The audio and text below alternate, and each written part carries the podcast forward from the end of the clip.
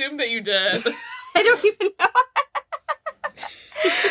I just know I just the only quote that really like I wrote in all caps, which is usually how I pick which one I want to start with, is when they're fighting and she's like, I didn't flip it up, it twirled up. Like her it skirt. twirled. Yeah. it twirled up. Uh, but I definitely cannot give her delivery any justice. That's one thing about this movie that like I love this film. I love the book that it's based off of. Um, I don't think it did the book very much justice, but the performance by both of these actresses is crazy. Like Shirley MacLaine is serving Mommy Dearest. Ugh. She even says it at one point, right? She's like, she's like, "You think I'm Joan Crawford?" I loved that. I love the Yeah. self-referential, like Uh-huh. problematic Hollywood nepo baby mommy issue cycle that never ends. Like this movie's like really self-aware about it. But anyways, hi. This is the Swamp. It's our podcast. Uh, it's an acronym, stands for some whack ass movie podcast. I'm supposed to say it's an acronym. Oh my god. I'm really really full loving all my lines this week. Jesus. Um It's okay. I literally we're recording at like ten thirty in the morning. I woke up at ten o'clock when we were supposed to record, and I said, "Dara, please give me twenty minutes." Uh, uh, but I'm I'm Dara, and I am. I'm, I'm, I'm one host of this podcast, and I'm here with my co-host Emily, and we're here. Uh, it's Meryl Streep, and we are talking about postcards from the Edge and Emily Pick. I had never really even heard of this before you. I did Mhm. not know it existed, um, but you have Mhm. read the book, which is written by Carrie Fisher, Yes, and this is the movie based on the Mhm. book and it's like a semi autobiographical book right it's not she doesn't claim that it's like a straight up biography but it's like no, it's loosely not. based but like watching this movie i'm like okay come on Yeah, well, yeah, exactly, exactly. Yes, it's semi autobiographical. This movie definitely went more for like kind of cut all the fat off the sides. You know what I mean? And just went straight down the chute of like, okay, this is Carrie Fisher's life. Um, but yeah, no, if I I had like like two years ago, I had this Carrie Fisher summer where I read just about all of her books, all of her memoirs, which would highly recommend. Um, and then this is a book as well, and I read this one and I flew through it. Um, and so I I think this is one of those movies that like sometimes like I mean, in accordance with Meryl Streep month, um, you don't need to read Little Women to watch the movie. You don't. Um, but I would highly recommend reading this book if you ever were like gonna dive into this movie. It's a quick read, it's an easy read, and I think that the book has a lot more of um Carrie's voice than like what the movie has. which is interesting because she wrote the screenplay for the movie Mhm, so you would mhm. think it would translate and i was i was i want to get your opinion uh, because i guess a lot of people said that the book is or the book and the movie are really different They're pretty different. Yeah, they're pretty different. It's the same idea, but I mean, obviously, there's shit you can't go into like in a movie and like a book. There's there, there's a handful of differences, and I don't remember it all very clearly. This was like two years ago or something that I read the book, um, but there's just like short little storylines, kind of that don't get fleshed out in the movie because like you know they don't have time. It's like a 90 minute film or some shit mm-hmm. like that, and obviously you're gonna focus on the big picture of like her and her mom because you know it's Carrie Fisher and Debbie Reynolds and that's what's gonna bring like people to the box Right, office. I wanted to give everyone, I like literally have a chart drawn for myself as I was watching this movie because I'm like, when we talk about this, I know that nobody has ever like criticized us for doing this, but I'm pretty self aware about the fact that when we talk about movies, we often just say the name of the actor, not of the character in the film. Yes. Which this movie has like an extra layer because in real Mm-hmm. life, it's Carrie Fisher and Debbie Reynolds. And then in this, like, Mm-hmm. semi fictionalized version, it's Meryl Streep playing a character named Suzanne Vale, and then Shirley MacLaine Mm-hmm. playing a character named Doris Mann. So I'm like, oh my god, when I talk about this, I'm gonna like, I'm gonna be like, Carrie, Yeah. Meryl, Suzanne are all the same person. Yet this is gonna get so out of hand. of like just It's about to be so Like hairy. just, which, like just draw, you know, randomly pick which name am I going to refer to them as. It's who's to say, you know. exactly. No, I uh, feel you 110%. But I liked this movie. I again, all all I knew Mhm. about it was that you liked it and recommended it because you have your like Mm-hmm. you know personal, uh, nostalgic and also just like interest connection with Yeah. Carrie Fisher. Well, yeah. and I would say I definitely I'm just a huge Carrie Fisher. yeah I would say I have less of that. Like obviously I admire her, but I haven't read any of her books. Do you Mhm. have out of all her books? Do you have one that you would like recommend above all, or are they just like across the board pretty? Um, hold on, because I can't remember all of their names. Because I know some are like memoirs, some are like Yeah. you know like collections of short stories, right? And then some are Yeah, um, most of the yeah, I would say because I read a handful of them. I read. Oh my god. Well, I'll tell you what. I think that one that's really interesting is uh, the Princess Diarist, um, which is like basically she published the diary that she kept during the time that she was filming Star oh, Wars. Oh, that's really cool. Um, and so, y- yeah, so you read all about, you know, um, her affair with Harrison Ford and everything like that. And that is, if you're into, you know, all the Star Wars shit, that is certainly um, an interesting one. But I think that Wishful Drinking, which I, was her first, like, sort of uh, memoir that she published, is probably the one to read. okay, I'll keep that in mind because maybe Mm-hmm. I'll have a Carrie Fisher summer. Who's to say? Yeah, she's got a good handful, and it's like, yeah, like I said, I love them because it's so like there's just there's so many authors that like their voice like comes through, doesn't come through, whatever. But like when you read these books, you're like, okay, this like this is Carrie Fisher writing them. You know what I mean? Um, but I did. I I liked this Oh. movie, but I did think it was a little slow, and I could almost you can almost Yes. tell it's based on like a more intimate, personal book, and that there are there was Mm-hmm. a lot in there that you can't really convey on film because I felt like a lot of things. I'm like, Mhm. oh, you're really stretching this Yeah. out, like.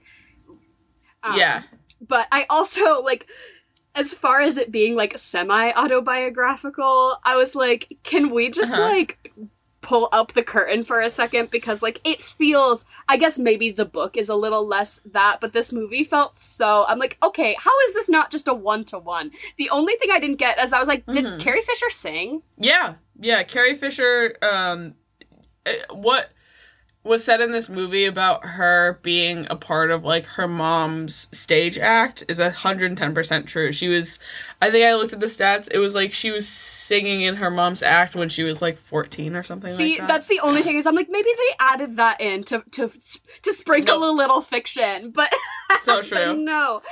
Oh my god. Yeah, because I was Googling. I was like, did Carrie Fisher sing? And they were like, yeah, well, she could sing. And I'm like, well, Mhm. th- like, most famous people can sing. I feel like. I feel like. yeah. I feel like you yeah, have I also to. feel like if you have like a famous face, this is like completely like me like talking out of my ass, but I feel like people who are famous have big mouths. Like just like what is considered like like uh beauty standards and stuff is like a, like a just a like you have big features typically like big eyes, big Mhm. big mouth, and I feel like people with big mouths are like better singers, right? I don't know. I like I feel like like when Celine Dion is like hitting those notes, she is like her she's like Pac-Man, you know? It just opens. I feel like yeah. Feel like when people like can who can really Yeah. sing, you can like see their molars. I think that's just because they're singing. maybe. But I feel like if I open my mouth all the way, you're like only getting my like to my incisors at best. You just have a small mouth, I think, because I can open my mouth extremely wide. That's true.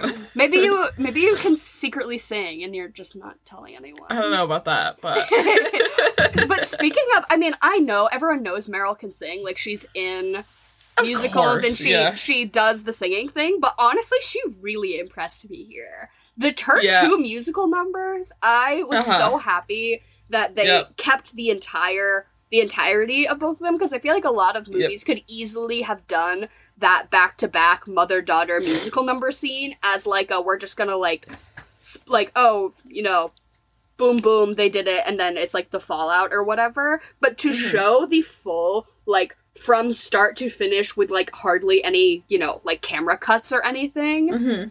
Like those musical numbers I thought was such a like an interesting Mhm. choice. I feel like we don't see that a lot. Like cuz even with musical numbers in movies usually it's like something is happening and we're getting a lot of action Uh-huh. scenes and they're moving throughout some sort of Like no, it's just Meryl. just Meryl next to a piano. Like damn, that was like that was a choice and I think it paid Uh-huh. off. I I Yeah. really I loved that a lot. I think the end scene makes me like cry. Like gorgeous. the way that oh my god, the way it pans up to Shirley MacLaine in like the fucking rafters watching her sing in this movie rips my heart out. I also really liked just the the Aretha friend who just like was around, like her friend from Oh, rehab yeah. who just like sticks around. like she's like at the family functions and she's Yeah. at the thing. I'm like, Yeah, I like she's just a friend doing the thing that friends do. yeah, no, I I totally agree with you. I love Uh, that character. but yeah, as far as like I feel like this movie, as from what little I know about Carrie Fisher's life, all of those facts It's pretty the- on point. all of those surface level facts are in this movie. I'm like, okay, they like put out a casting call for like Harrison Ford knockoff. Like store brand Harrison Ford. They're like Dennis Quaid. Uh-huh. Store brand Harrison Mhm. Ford. And he's a basically I was like, are they just gonna make him a carpenter? No, he's a rancher. But like Yeah. they're like, oh, he's a carpenter. Fuck. I mean, he's a rancher. He's a rancher. I was like, damn. Yeah. Uh-huh. Um, and then yeah, like just her whole relationship with her mom seems pretty, from what I know, like on point. So I was I was almost trying to find like where they were putting the fiction in, Mhm. um, but it doesn't no, really seem. they they cut a, they basically cut away all of the fiction in this movie. And I was wondering, so like this movie takes place, I guess, as she's sort of like dealing with her addiction, and then she's in these Coming movies. right out of rehab, yeah. Yeah, and she's um in these movies that are like sort of like B list, like not like you know she's a washed up. You know, she says she's middle aged at one point, which I'm like, how Mhm. old is she even really supposed to be here? Like what, like thirty five? Like I don't. Yeah, something like that. Um, but I'm like these movies in in this setting that are supposed to be her like taking what she can get. I'm like in real life, I was like looking at her discography. I'm like, what was that supposed to be? Like Blues Brothers? Like, like what was that supposed to be? Yeah, right. I have no idea. Because I'm like, has she really been in anything like not iconic? I don't know. Yeah, that flopped. yeah, I couldn't say for sure. Uh, but do you want to give anyone who hasn't seen this movie? I I feel like it can't be that popular, right? I had literally never heard of it, but maybe I'm just like, it, yeah, I would say it's not like. Yeah, I, I wouldn't say that this movie is like iconic by any means, but like I think that anyone who read the book is like Yeah. watching this movie. Um, yeah, so basically, like we've already stated, based on Carrie Fisher's life, um, it follows Suzanne Vale, um, who is a recovering drug addict, um, basically doing her thing. Um, movie star, she's uh, performing and ends up going to the hospital, getting her stomach pumped, ends up in rehab, um, and it follows her as she has to deal with that. She like has to live with her mother because it's in like her contracts that she sort of has like a guardian. Um, oh yeah, like I'd, I'd say watching over her while she's um doing these movies, getting back on her feet. Her mother is uh, played by Shirley MacLaine. Um, what's her name in the movie? uh, Doris Mann. Uh yeah she plays doris mann who is like also like a old hollywood you know staple name kind of thing. But also like is an alcoholic, so like not yeah it, yeah. Also is an alcoholic like has her own issues kind of thing. Um and i mean like it just kind of it, like it's not a particularly exciting movie. It's definitely a lot of like fluff and then you have these like really big heavy like dialogue scenes between like meryl streep and shirley maclaine that just like rip your heart out. Mm. um, but basically she ends up going out with the man that she was it that like left her at the hospital to get, to get her stomach pumped and like finds out he's cheating on her and she's like what the fuck? And she's getting back on her feet like in the acting world and there's like a lot of like shit to go through with that like getting drug tests and everything like that. Um yeah, it's not. There's like not a lot of plot to this movie. No, yeah, nary nary a plot. Um, but I yeah, I would say super Just Oscar, like, yeah, like just, just like Oscar-worthy performances. Which I will say, like the I really like how they handled the like romance plot of this movie because it's like obviously that's Harrison Ford. I don't like Like yes and no. I don't know. Maybe he's supposed to be like an amalgamation of several I men so. who fucked her Yeah. over. It always like jump scare fact in my mind. Like I know that I know it, but then when I remember it, I'm like, oh, that Carrie Fisher was married to Paul Uh-huh. Simon. Yeah, yeah, it's crazy. But also, like, she was 26 and he was like 45 Uh-huh. plus when they like first got together, which is like a little questionable. But that they were like together on and off for like 12 years. Yeah. That they were like they were I- they were together and then they broke up and then they got married, but then they got like divorced, but then they like got back together even though they were Yeah. divorced, and it's like a whole Uh-huh. thing. But that a lot of his songs are like, Yeah. about her. Yeah, she absolutely. Yeah, they definitely are. Um, I think that from what I know about her and like the books, like that was like kind of like the love of her life and everything like that. Um, but yeah, no, it is definitely crazy.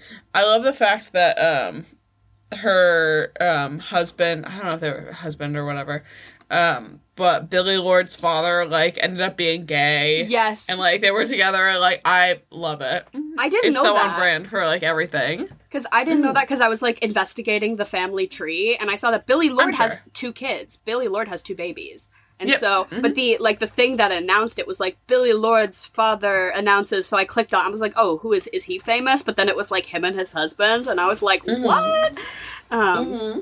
just like add the plot thickens. Exactly. Exactly.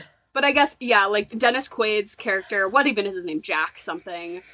I don't know. He's clearly he's like Harrison Ford presenting, but some sort of amalgamation of like shitty men Uh-huh. in her life. But the the whole like he shows up and it's basically like, oh, like I'm I'm obsessed with you. I'm I'm in love with you. I want to take like they've known each other for ten minutes, and he's like confessing his dying love, but he is being so creepy to her. He's like, you smell like the future, and I'm like, what the fuck are these corny ass run. lines? Like red flag after red flag and he like brings her out onto this terrace and like cups her face and is like i've known you for 10 minutes but i'm i'm so in love with you and she's kind of like Yeah. okay like sure like i she clearly Uh-huh. likes the feeling of being loved but she is not like reciprocating it she's like yeah we'll see whatever um but i like how it was like as an audience you i never for a second believed this motherfucker like i did not find a single thing he did Oh yeah. to be charming, endearing, or romantic towards her, and then the fact that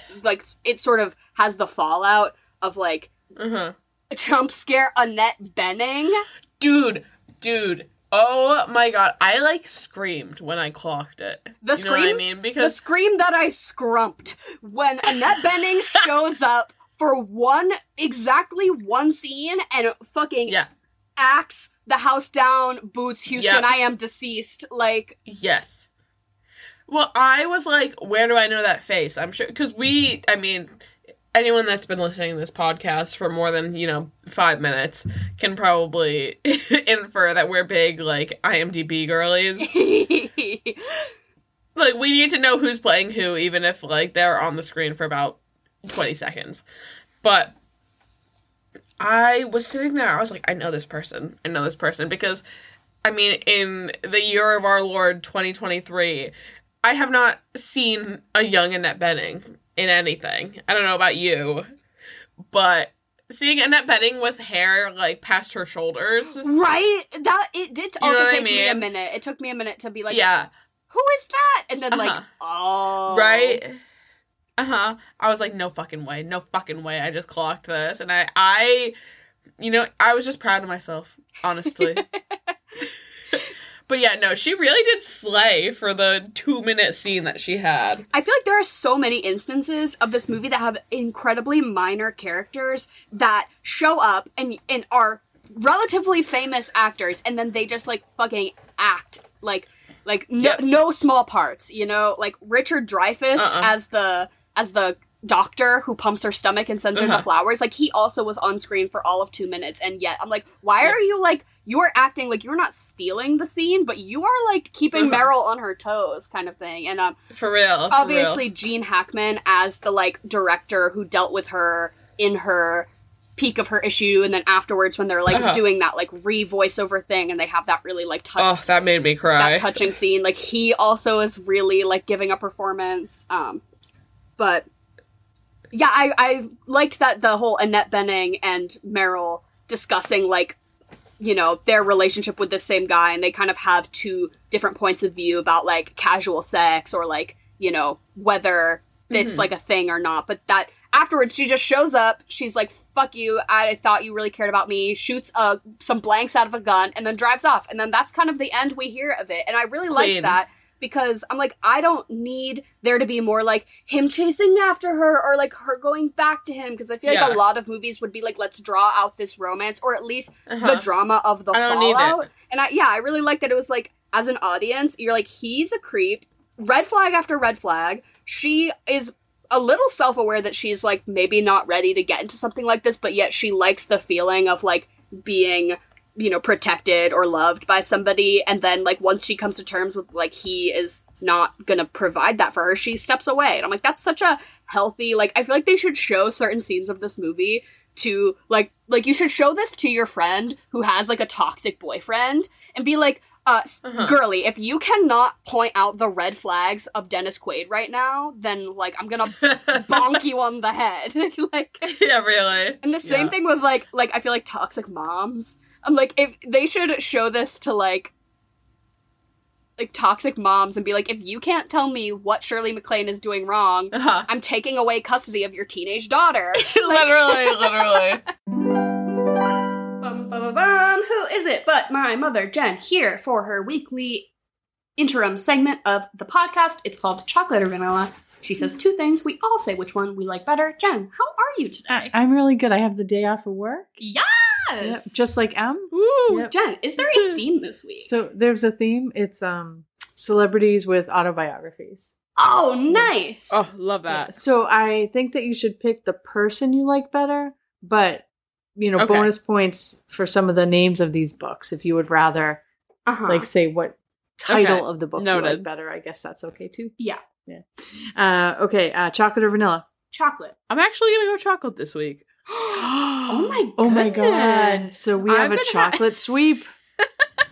I've just like for the last handful of months, I you know when like your palate just changes every like 7 Mhm. years or something like that. Yeah. I don't know. I have been on a chocolate kick. wow, Emily, this is crazy. I've been waiting for my palate to change. I know this is the second time. I wish you got to pick. I wish there was like a computer database where they were like, okay, you get you get three new things, but you have to lose one. Yeah. I'd be like, okay, like my palate lose my. my palate is changing, but also all of my period symptoms are changing, which I hate. I'm like, I just got the Um. hang of this. now I have back pain and hot flashes. oh God. Uh, okay, uh, first one. Steve Martin. The name of his book is Number One is Walking. what? No, it's Steve Martin's biography is called Born Standing Up. I, they might, some of these people have too, because you'll see later that Carrie Fisher's got another one too. Yeah. Oh, yeah. Yeah. several many. Um, I, She has a I'm sorry to correct you, Jen, but Yeah. the Steve Martin biography is Born Standing Up. Okay, so Born Standing Up or Paul Newman, The Extraordinary Life of an Ordinary Man. So Paul, all I know about Paul Newman is that he is on every produce, or not produce, but like dry pantry product. And when I was little, I thought that that was Mr. Rogers because he was just like a white man who was like older than 40. And so we would like be in the grocery store and I'd be like, that's Mr. Rogers. I'm like, damn, that man has his has his hands in all sorts of stuff. Um, but I not to I'm sorry, I didn't mean to like harp on your Steve Martin choice, but I do know that that is basically if you want to read like a comedian biography, that Steve Martin is so smart and a, such a great writer on top of just being incredibly funny. He has a lot of really great content about um, art history. He's like an art collector. And so I kind of got into like his more like not public comedy side, but more of like the stuff he's written when I was taking a lot of art history classes. And he is just a really great writer. Um, I've I haven't read Born Standing Up, but Henry has, and he says it's like one of his favorite books Oh. ever. So I'll go for Steve Martin. I will also go for the Steve Martin one. Um, yeah, I guess I'll go for Steve Martin for this week. Um, next one is Jennette McCurdy. I'm glad my mom died. Oh, I have to read that. I guess Carrie Fisher has another one called The Princess Diarist. So I feel like even though I have read Jennette McCurdy's biography, I actually listened to it on audiobook and she does the the recording. Um, and I I really liked it. It was a big like TikTok moment where everyone was like freaking out over Jennette McCurdy's Uh-huh. sort of tell all book. But I, I enjoyed it and I was like reading it at the same time as all my friends. So it was like a big like, you know, conversation point. Um, and I did enjoy it. I really I liked listening to it on audiobook because you got more like of her voice. But there's no way that it's not as or that it's better than a Carrie Fisher autobiography. So I'm gonna I'm gonna say Carrie Fisher. But I did I enjoyed Jennette McCurdy. Yeah. Oh, that's such a hard one, Jen, because I I've wanted to read that book for a while. Um, I am gonna go for the Princess Diarist, especially because I mean it's just all of the tea. Like it is literally like her journal from when she was recording Star Wars. I know these two choices are like, what tea do you want? iCarly tea or Yeah. Star Wars tea? exactly. Yeah, that's what I was gonna say. I love I I loved iCarly back in the day, Mhm. but um I will go with Carrie Fisher also. Yeah. Uh next a good one, one. Jenna Fischer and Angela Kinsey, The Office BFFs. Or is everyone hanging out without me, Mindy Kaling? oh, interesting. I didn't know that the two of them had a book. I know that they do the podcast. Yeah. That's pretty much like the staple like office podcast. Um but I didn't know, yeah, I didn't know they had a book about it. But I guess I'll pick the Mindy Kaling one. I don't really feel particularly strongly about any of these actresses. I know a lot of people are like balls to the wall obsessed with The Office, and I think Mhm. Mindy Kaling is fine. And I think that the Yeah. like writing stuff she's done for other TV shows is like fine. Like it's I don't dislike It's it, but it also like isn't my favorite. Like the I know Yeah. there are people who like will die for the Mindy project, and it just like didn't I don't know it didn't grasp me. I guess, but I'll pick the Mindy Kaling one just because I like all the drama about like how her and BJ Novak secretly have all those kids together and they like live in a secret house. I just think that that is so like Ryan and Kelly of them to like have a s- uh, like to keep the whole thing so, such an air of mystery around it for like Uh-huh. literally no reason.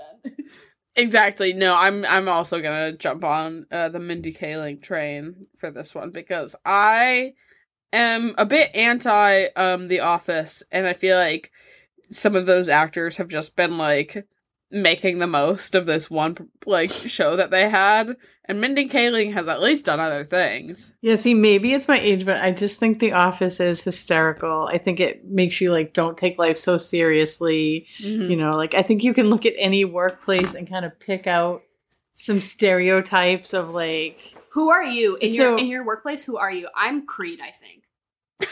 we joke. Me and my friend joke that I wish I I want to be a Pam, but I'm probably a Phyllis. Is there anyone who's mad all the time? In the oh, office? Stanley. Yeah. You're yeah, you're a Stanley. Yeah. um, okay, next one is Tina Fey, Bossypants, or Amy Poehler, Yes Please. Fuck. Ooh, I feel like I feel like just between these two women, I'm gonna pick Tina Fey. She, I, Yeah. I recently, like very, very late to the game, got into Thirty Rock. I'm gonna say like a year ago. I had Oh, never see, seen I it, want and I to. just started, and it is like such S tier, like comedy satire, just fucking so hilarious. What And- do you watch that on? Because I think I, I think I I would don't like know, it. Hulu? It Hulu? I don't know. But um between like if it's like Amy Poehler, Parks and Rec, Tina Fey, 30 Rock, like it's 30 Rock. So I also Yeah. love the the cover of that book of like her with those like hairy man arms and like suit, but then it's like her head. Yeah. Very clever. Yeah, I like that. I'm also gonna go Tina Fey on this one. Um, I don't know. They're they're that's a really hard choice because they're so both so brilliant. Yeah, they're pretty both so similar. Um, I would go Tina Fey. That's, Mhm. uh, next one, Kitchen Confidential by Anthony Bourdain, or That's a great Taste book. my Taste My Life Through Food by Stanley Tucci. oh, Jen, why do you gotta pit two kings against each other? Fuck. That's what I do. Emily sent me like a young Stanley Tucci Levi's commercial thirst trap the other day, and I like broke out into a sweat. It was it was really hot. it threw my entire day off kilter. His arms are the size of like small watermelons. But I do have to pick Anthony Bourdain. Um, That's he a- just is. He is that guy. And Have you read that book? I haven't read it, but I watched his like show. Yeah, it is. It is super super good. That's like the thing that put him on the map at first. Um, I yeah, I have to pick Anthony Bourdain. I, I- I'm gonna go with Stanley Tucci. Mm. Uh, next one is "Finding Me" by Viola Davis or "Becoming" by Michelle Obama. I don't know. Um, I honestly, I just have a personal gripe against "Becoming" by Michelle Obama because Really? when I worked, when I've worked at several libraries, it just like was the hottest biography that everyone wanted for like literally 10 years and we just had so many copies of it that like I could never fit them all on the shelf like there just never was enough room for the 97 copies of Michelle Obama's biography like like I'm like I have to shift all the books down. Like Uh-huh. everyone else's biography gets one little bottom shelf, while Michelle Obama gets the first three rows because that's just how many copies we had to keep in stock. yeah. Um, I didn't even know Viola Davis had a biography, but I'll pick her because I'm sure I had no problem shelving hers. Um, I'm gonna go. I'm gonna jump on uh, the train that everyone else was on, and I'm gonna pick "Becoming" by Michelle Obama. we definitely got like my mom that for Mother's Day one year. Classic. Yeah. I, I'm also gonna go with Michelle Obama. I listened to a book on tape and she read it, which is Yeah. always really cool. Yeah. uh, next one is "Face It" by Debbie Harry or "Life" by Keith Richards. Um, I don't really know. So Blondie or Rolling Stones. Yeah, I don't really know enough about either of these to say, but um, I like the name of Debbie Harry's better. Yeah. So I will pick that. yeah, I think Debbie Harry's a fucking badass, so I would definitely read that book. And I Also- don't give a shit about the Rolling Stones, honestly. But to call your autobiography life? Fuck Come you. on. Pay- come on, you had a shard of creativity. That's what I thought about Viola Davis and um, Michelle Obama's titles. I was like, that's so generic. Yeah. Yeah. Like, you know, where some of the other ones are so good. Yeah. I wish my mom was dead and the or what I hap- I'm happy my mom died and the cover is her holding an Yeah. urn. With confetti coming out of it. Yeah. Iconic. Um, but I'll I'll go Debbie Harry too because definitely in the '80s I would was more into Blondie music than Rolling Stones. Apologies to my friend Jill who loves the Stones. Um, next, last one is Cinema Speculation by Quentin Tarantino or Green Lights by Matthew McConaughey. Oh, I feel like Green Lights was another one that like all the moms at the library, like literally Really? it was backed up for six months because Uh-huh. so many people wanted that fucking Matthew McConaughey book. Um not that I not that I have any gripe against people utilizing their public library. I think it's great. Um Mhm. but I was just the person who had to, you know, Shelf it. tell tell a bunch of like horny middle-aged women like no, I'm sorry, you are going to have to wait for the Matthew McConaughey book. Mhm. Like I can tell you're really upset about it. See, I didn't know he was that big. Like, Yeah, I don't know. Everyone, Weirdly. everyone, yeah, everyone wanted to to read it, um, but I'll pick the Quentin Tarantino one, I guess, because I just would say I objectively like his body of work better than Matthew Yeah. McConaughey's. Yeah, I 100% agree with you there. I would like to hear more about his um like early days. yeah, So- same. I would. I agree with your statement. Like, I like Quentin Tarantino stuff much more than Yeah. Matthew McConaughey stuff. Yeah. But um, so next question is like, do you have a name for your autobiography? Oh, so when I was in, I'm gonna say like tenth grade, we had to write. oh, is this like an um, English assignment? yeah, we had to write like a series of like vignettes about our life. Oh, like, God. it was like in theory, like what would you title like your like series of vignettes? And I called mine like Sarah. It's like what what did I call it? It's like it's like Sarah but with a D because like my name is Dara, but people think it's Sarah. But then I realized that that was like implying like that I maybe have a penis. So like D. you know like Oh. with a it's like Sarah but with a D. But then I was like oh my god. So like looking back, that was maybe not the most. I like that. but that's what that was my my 10th grade um name of my biography i don't know what i would call it today I have no idea. buffering or some shit. Buffering. I like. Buffering. I was thinking dessert before dinner. Dessert before dinner. Yeah. like like Or that. breakfast for dinner. Breakfast for dinner. Breakfast for dinner. Okay, I feel like, but that would have to be a cookbook. Well, Jen, thank you so much. This was uh, riveting and makes me want to read some of these books. So maybe Yeah. I will learn how to read and get on that train. uh, as always, we have loved having you. We'll see you next week. All right. Love you guys. Have an awesome night. Bye. Now that I sound like an actual podcaster instead of Uh, this is not the first time we've had uh, technical difficulties by any stretch, but Emily's mic wasn't on for the first 20 minutes. So if you notice a considerable increase, I'm going to try to work some audio magic. I've been getting better? Question mark? Yeah. I don't I don't really know, but like I said, I woke up 30 minutes ago, so um bear with me. but I also I want to talk about like the sort of dialogue, the tone of the dialogue in this movie. Mhm. because I feel like it's it was pretty unique in my opinion, and it was very like when you can tell a movie is based off of a book. But I thought so much of it was like um, quippy and smart, but like funny in a really understated way that I think maybe like if you if you sort of like zone out for a second, you might have like missed some of the undertones of what everyone was saying. Mhm. Like I felt like there was a lot of like context and layers to all the dialogue, and I think that Meryl played this character as like sharp and witty and constantly like joking or being sarcastic, Uh-huh. but in like almost a deadpan kind of like Mhm. tonal way. And even Shirley MacLaine at some point is like, I don't understand your humor. Like I don't Yeah. I don't get that. And Uh-huh. I think even a lot of audiences could like almost miss like I probably missed some of it just because so much of it was delivered like just conversationally, but like Uh-huh. especially the the scene to me between her and Dennis Quaid where he's like professing his dying love and she's just kind of like saying shit back and he's like stop making fun of me and I'm like oh I feel like you could have read that as her being very genuine Yeah. you know what I mean Mhm. that's a lot of scenes I feel like you could read it as her being genuine but like she obviously is not which I think is a pretty tough thing to convey both through a screenplay and through an acting performance um, so that's like to me what gave Meryl her her real edge here the beginning of this Mhm. movie got me the fake out where they like start it's like her acting in some like hokey I was to ask you about that.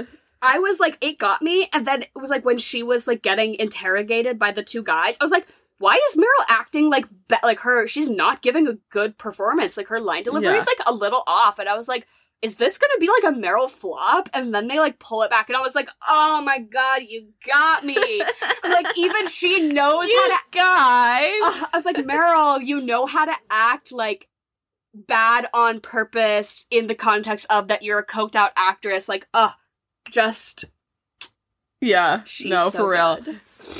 Yeah, and I forgot that that's how it started. So I, I was excited to hear what you had to say about it, but it is solid. It does start out slow after that, though. I will say. Yeah. Well, you got to get through. I think the meat of like the context of her Well, it's like overdose. a book. Yeah. It's exactly like a book, which I like.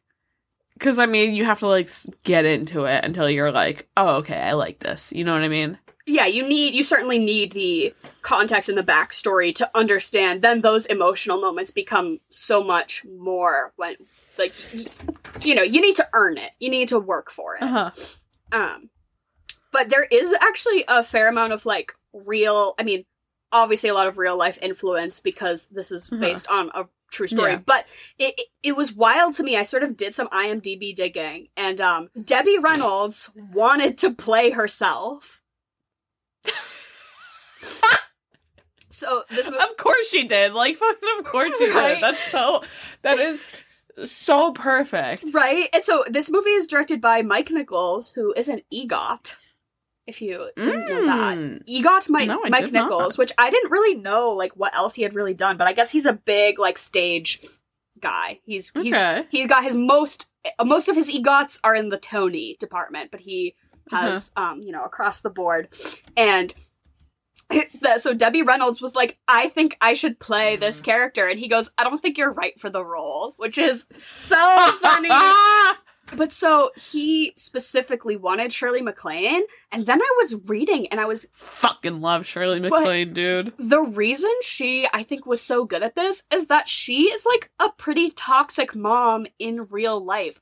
Her daughter What do you mean? So her daughter, um, let's see, I wrote this down. Her daughter is Sachi Parker, another like Nepo baby, literally same situation, like super famous, classic old Hollywood mom, Nepo baby. Her mom got her into acting, but like never really let her shine because she was like jealous because she was young. And Yeah. she wrote a tell all memoir published in 2013, so way after this, about how her mom was like, about how Shirley MacLaine was literally like kind of fucked up, not around a lot, and like made her like all this like weird stuff about like forcing her daughter to lose her virginity when she was pretty young. She's like, you have to like lose your virginity. Then you have to go out all, to all these sex therapists and like tell them about it so that you can like develop into a woman and that'll make you a better actress. Like literally so much crazy toxic shit. I was like literally just surface level reading about this Sachi Parker uh, memoir. And right and so i was like oh my god of course shirley maclaine is playing this role so well because that's like that's that's you Ugh. and i'm like oh how could Shirley you MacLaine still alive? i don't know if so she's old as fuck gene hackman is still Yeah. alive he's in his 90s I think she is. I think Shirley MacLaine is still alive. Um Yep. She's 89 years old. Yeah, that bitch was acting with fucking oh god, what's her name? She's like the darling of the fucking 50s and 60s. Audrey Hepburn yep and all that shit.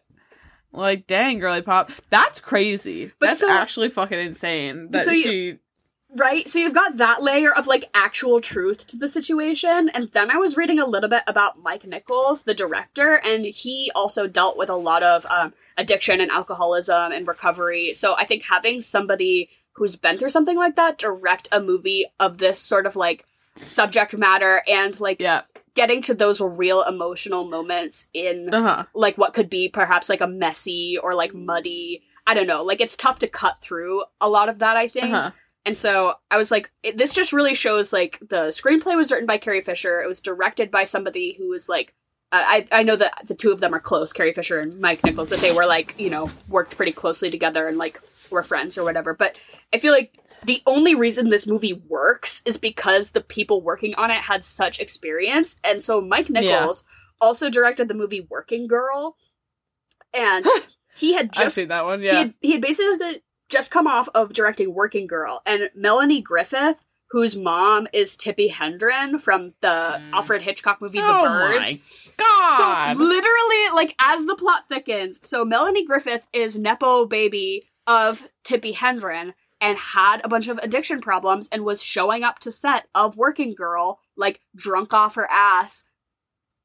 And he Yeah. and Mike Nichols was the director who basically had to like slap her into shape and be like, "We need to get this shit done. I can't deal with your personal problems." Yeah. Literally, the opening of this movie is like Yeah, what he had just fuck done up my movie.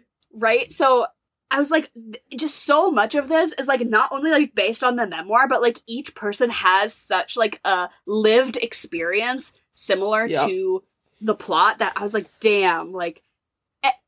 I was like going down such a rabbit hole of then like nepo mother daughter nepo baby situations where like the mom like is jealous that the daughter might have the potential to outshine her so she uses her power to Mhm. stunt her and then they just both end up having addiction problems like Judy Yep. Garland and um, Liza Minnelli like Uh-huh. like that is like the staple of that situation I guess but there's so many so many nepo baby mother daughter combo like addiction jealousy toxic like Just intertwined into this movie. Oh my god, you did a deep dive. I did not realize. No, I just like I because I was curious about like their like uh Debbie Reynolds and Carrie Fisher's like real life, and then as I was Yeah. reading about that, it's like it just sort of unfolded itself because I was curious like Huh. about the director, and I don't know, it just all is like so like more real than you even could realize surface level. It really like astonished me, which made me enjoy Uh-huh. my viewing experience a little bit more.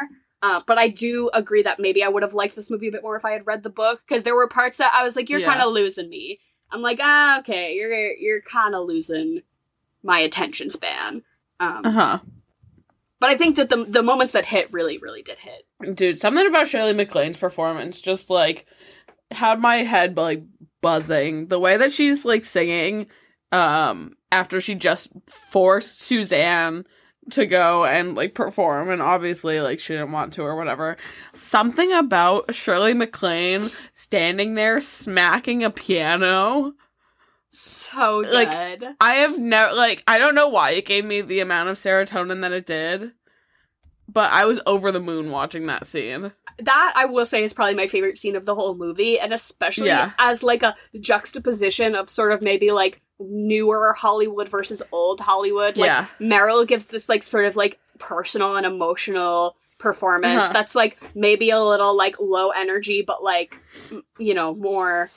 I don't know, like soulful, I guess. And then Yeah. Shirley MacLaine gets up there and she's basically like on the fucking Ed Sullivan show, like da ba ba ska ba ba da. I just like talk singing, you know, like Yeah. uh, which I just thought It's that like- that was. And like Meryl wants to hate it, but she can't hate it because it's just you so can't campy. hate it. You can't. Well, exactly, and it's like, ugh, it's just that scene like does a lot for me because right after like her mom forces her to sing in front of all these people and she doesn't want to. All this girly pop wants to do is go to bed. You know what I mean? forces her to sing. She sings or whatever. She's like, like I'd be pretty fucking annoyed by that. Um, her mother gets up there and like she can't hate it. She's in it. She is like a, like a giddy little girl, like watching her. And it's like I just I just loved that scene a lot because you can tell she's so exhausted by it, but like you like you, girl loves her mother.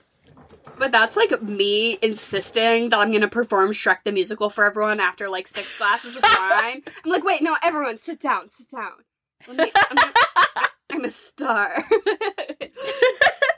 Um, can I tell you who my favorite character in this movie was? yes. Um, the sunglasses that um, Suzanne wears. The gay Every day. sunglasses. Oh my god, they look like like a like Amelia Earhart's um like pilot goggles, basically. But I have never been so fucking obsessed with anything in my life, dude. I'm about to go on like eBay and find this exact Oh my pair. god. No, I feel like every queer woman owns a pair of those like little kind of round like sunglasses with like I feel like Ray Bans makes a pretty solid knockoff. I do own those, yeah. Yeah. yeah. no, every time she puts on those sunglasses, you know it's business. Ugh, and like a cab, but like her in that cockpit. Oh my god, her tied up to the cactus. it was doing everything for me. Maybe that was supposed to be Blues Brothers. I mean, maybe I have no idea. I doubt I doubt it was supposed to be anything specific. Um Yeah, probably not. But ugh, yeah, I don't know. As much as like I think this movie does an outstanding job at what it does, I just I wish Meryl got more of I and I think that she got as much as she could, but I wish Meryl put more of like the humor that Carrie Fisher has on the screen. yeah. But I, it's it's also one of those things like the only person that could do it is Carrie Fisher. You know what I Mhm. mean? She did an outstanding per- outstanding performances by both her and Shirley MacLaine, but it's yeah, that is that is the one thing that I will say like I would be like, okay, just read the book. And yeah, I feel like that's why like that sort of humor, like a little dark, a little dry, does translate a little better into a book because like Yeah. you it's like words on a page that you can like process and then get the joke for yourself. Whereas her Uh-huh. performance is it has to be kind of understated because you can't do like a but um for those like sort of Yeah. jokes, you know. So it's like you get you get it when you get it and you don't when you don't, and that's yeah. Yeah. I think that type of thing. I think she did as good as she could probably, and the writing was as good as it could have been. But that yeah, that kind of humor is really tough, especially when you're not trying to be like overtly, you know, like oh I'm being funny now. It's like because that's not Yeah. how it is in real life. Yeah. Yeah. The only scene that I feel like was like that one is like when Shirley MacLaine's in the middle of like giving her like a speech, she's making a smoothie and then grabs the bottle of vodka out of the oh my god, the vodka smoothie. made me giggle.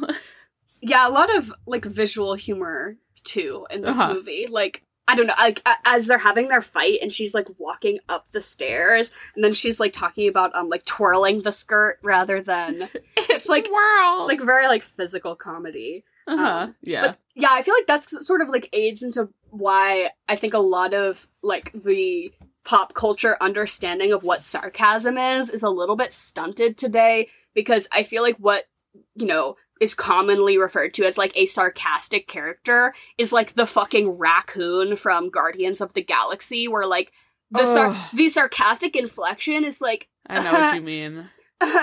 bet you didn't see Yeah, that one coming. Yeah, but you didn't see that Yeah. one coming. Or like, he's right behind me, isn't he? Like, it's like that sort of like Yeah. quote unquote sarcasm. Where Uh-huh. in real life, the people I consider to be like the most sarcastically and dry kind of funny are people who do the deadpan complete no in you know change of inflection in their voice when they're saying something like super shady or like you know with Yeah. some sort of under Yeah. tone but that's again hard Yeah. to convey on film but i feel like Yeah. the the common like oh that person is so sarcastic i'm like they're actually not like Yeah. that's sarcasm is not like Uh-huh. you know what I It's an art. right Thank you. Yeah. No, I know exactly what you mean. oh i thought this was reba literally from the from the poster from the movie poster i was like is this meryl streep and reba and then i was like no but i'm like i wait i Imagine kind of if it was. I wish it was a single mom who works two jobs, loves her kids, and never stops. Like that would be kind of a slay. Oh my god. I don't think the age difference is enough for Reba to play Meryl Streep's mother, though. No, no, I, I, I think that's yeah. I don't think that's um, but far so enough. yeah, do we want to get into our regularly scheduled programming? I feel Absolutely. like fuck Mary Kill is tough because we have our big two of uh Suzanne and Doris, but then who do we Uh-huh. want the like the third do we want the third rogue to be like fucking Dennis Quaid or like Yeah, I feel like he's the other like. I guess most screen time, I guess. but- Yeah. All right, I'm just gonna bang it out. Fuck Dennis Quaid. Um, Mm-hmm. marry Meryl. Kill Shirley MacLaine. I'm gonna kill Dennis Quaid. I'm gonna fuck okay. I'm gonna fuck Shirley MacLaine. Okay. She was putting the moves on him in that one scene where like he comes to the house Uh-huh. and she's like really Her putting her little like hand on her on his arm. she's turning it out honestly Uh-huh. um and i feel like she's like she's a performer so it's Uh-huh. gonna be you know maybe she'll sing me a little song after or something Uh huh. um, yeah.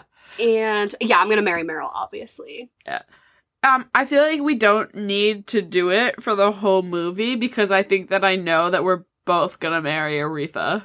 no i'm gonna marry Annette Bening her in dolphins Okay, true, true. I'm gonna marry Aretha. and then i think i'm gonna fuck richard dreyfuss the hot doctor mm, yeah, yeah. And then I'm gonna and then I'm gonna kill the director who was like Meryl Streep's boobs are saggy. The one who was like oh my god, yeah. the one who was like talking shit in the trailer. And every oh my god, Uh-huh. Not to like take a step back from our segments, but the the whole sequence where everyone is telling her to have more fun with it Uh huh. is so pointed because I've never even been in any sort of like production acting of anything, but I always was like as a secondhand like observer of people receiving notes of like bigger. What does that mean? Like what does that mean? Or like have fun with it. What kind of fucking note is that? Like as a director, you like Yeah. pointed pointed instruction is the only way. Like like something vague of like I can tell you're just like your heart's not in it. Like what the fuck does that Mhm. mean? Like like tell me to do it, you know, be like, oh, in this performance, your character should be feeling XYZ, and I'm not getting that from you. Like, that is Yeah. how you direct. I've never directed anything, and I know that. Just being like, just have more fun with it. Like, what is that fucking. Yeah. Ah, I hate, I hate as like a bystander of, of things when people are like, just have fun with it. I'm like, what? I'm at work, bro. like, no. I'm not having fun ever. yeah, but yeah, I loved all those and like you know her overhearing them talk about like her body and stuff. I'm sure that was like so came from a Uh. place of truth of being in Hollywood and Yeah. just everyone being like, mm, you know, No, abs- absolutely, absolutely. Um, but what would you eat and drink with this movie? Because I think that you drink a Diet Coke and you eat a Krispy Kreme. I love that. Yeah, mine is pretty similar. I was like, at first, I was like, you do a vodka smoothie, and then I was like, honestly, I don't want to drink during this movie. Like, yeah. I was like, it's just Uh-huh. gonna make me sad. I think. So then I was like, you could do like a cute mocktail. But to me, when I'm like drinking non-alcoholic beverage, I don't really want it to like emulate one for as much. Like, I don't know. So I feel like I just think Uh-huh. a, like a black coffee. Or like whatever Yeah. your, you know, whatever your like standard coffee preferences, but like the most basic, like don't do anything special to it. like Mhm, just a, a cup mhm. of coffee, and then I liked the cake with her face on it at her like homecoming party. But I think Yeah. you should like really botch it. Like what is it called when people like like fail, like baking fails or whatever? What is that TV show? I- I d- I don't know.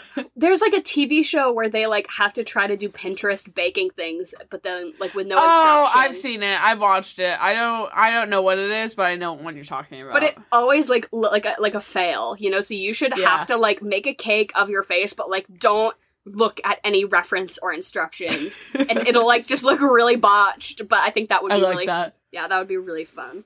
Um, so like a coffee and like a cake. Mhm. I like a diet coke and a Krispy Kreme though. Meryl drinking her little diet cokes in this movie. Yeah. That's that Which one. again was al- was also true to this book and just true to Carrie Fisher.